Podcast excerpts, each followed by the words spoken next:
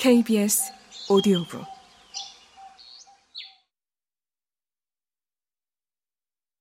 더 잘해. 더 노력해.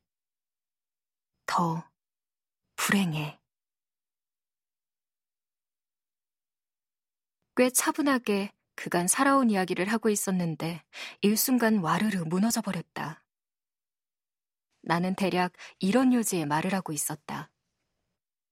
화려해 보이는 직업을 가졌지만 특별할 것 없는 환경에서 자라 성실하게 살았다.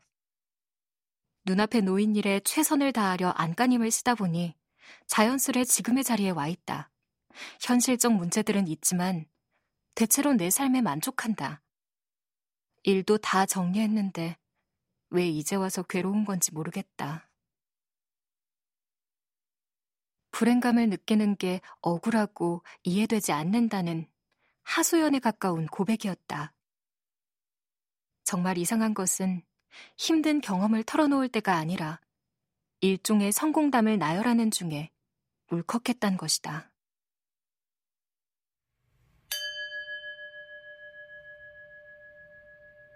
당황해서 루드라의 표정부터 살폈는데 그와 눈이 마주치자 아예 폭포 같은 눈물이 솟아나왔다.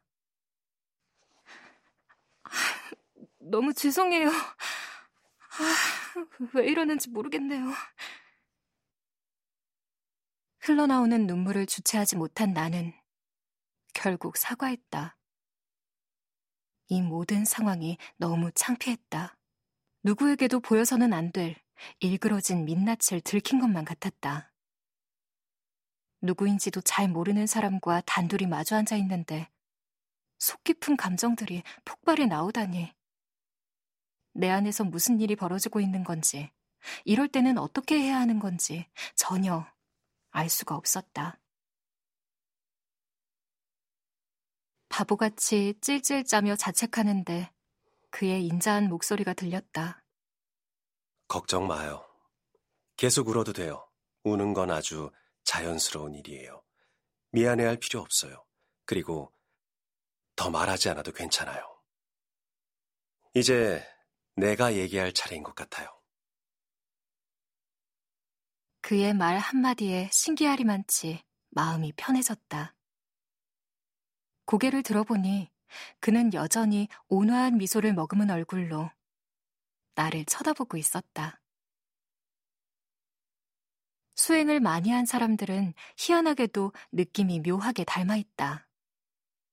이목구비는 달라도 피부색이나 종교적 배경은 달라도 하나같이 좀처럼 깨지지 않을 것 같은 평화로움이 얼굴에 녹아 있다. 그도 예외는 아니었다. 평생 화내본 적 없을 것 같은 눈빛. 자애로움이 넘쳐 흐르는 얼굴. 세속적인 문제들과는 거리가 먼 인생을 살았을 것 같은 사람.